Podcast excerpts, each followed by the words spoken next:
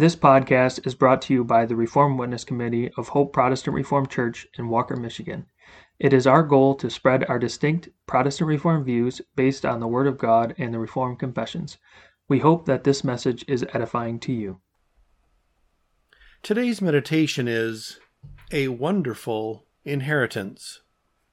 For that, we'll read 1 Corinthians chapter 13.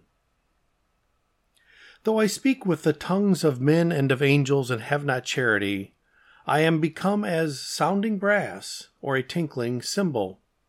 And though I have the gift of prophecy and understand all mysteries and all knowledge, and though I have all faith so that I could remove mountains, and have not charity, I am nothing.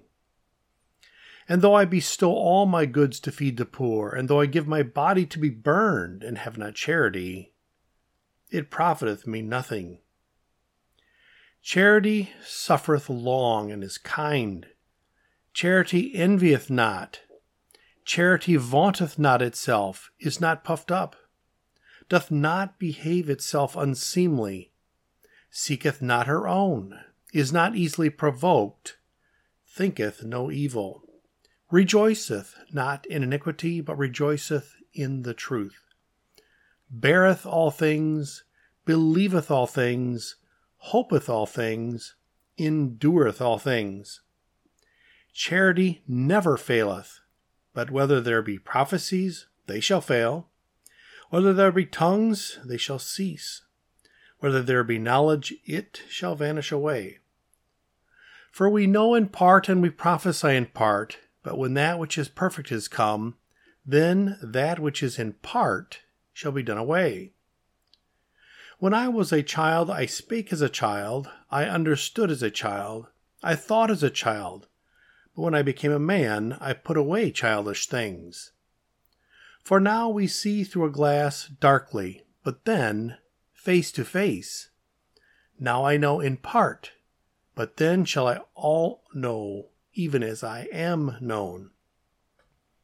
And now abideth faith, hope, charity, these three. But the greatest of these is charity. If you could choose that which you are going to inherit, what would you choose? What would make you really happy?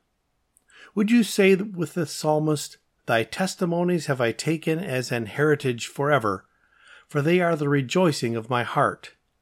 I have inclined my heart to perform thy statutes alway, even unto the end. Psalm 119, verses 111 and 112. Do these testimonies of God give you so much joy that what you want to obtain is entrance into the kingdom of heaven, where all the citizens keep God's law perfectly, and where you will be able to do nothing but walk in perfect love before God? God's testimonies and statutes are the laws according to which we were created, and which God designed for our life in the New Jerusalem. There we will have strict, exacting laws in which the citizens of that kingdom find great joy. They are the rejoicing of their hearts, and they will want to keep them continuously, everlastingly. Verse 112. An inheritance is obtained only through the death of one who decreed to have you receive it.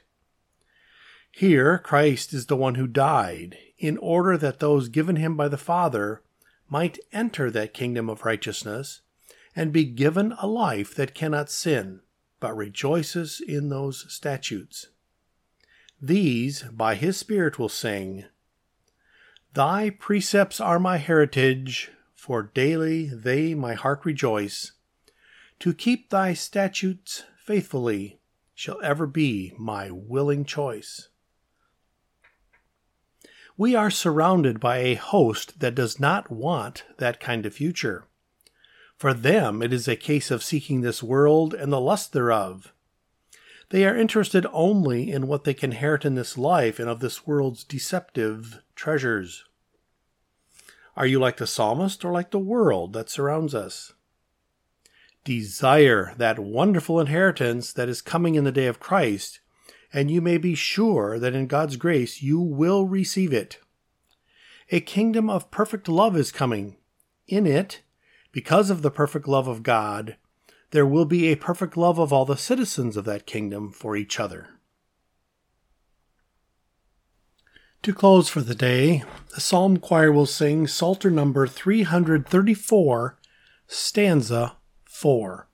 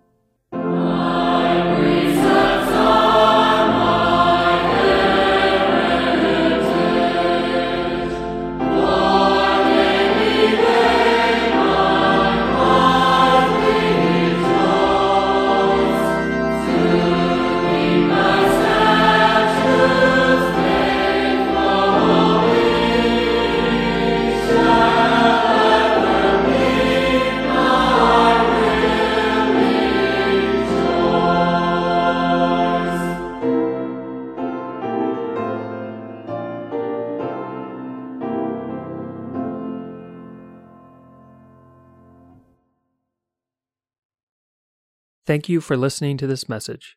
It is our hope that it was edifying to you. Please subscribe to our podcast. We publish daily meditations, Heidelberg Catechism Lord's Day sermons on Wednesdays, and topical podcasts on Fridays. You can find more information about us at our website, hopeprchurch.org, and you can email us with any questions or feedback at hoperwc at gmail.com. Thank you.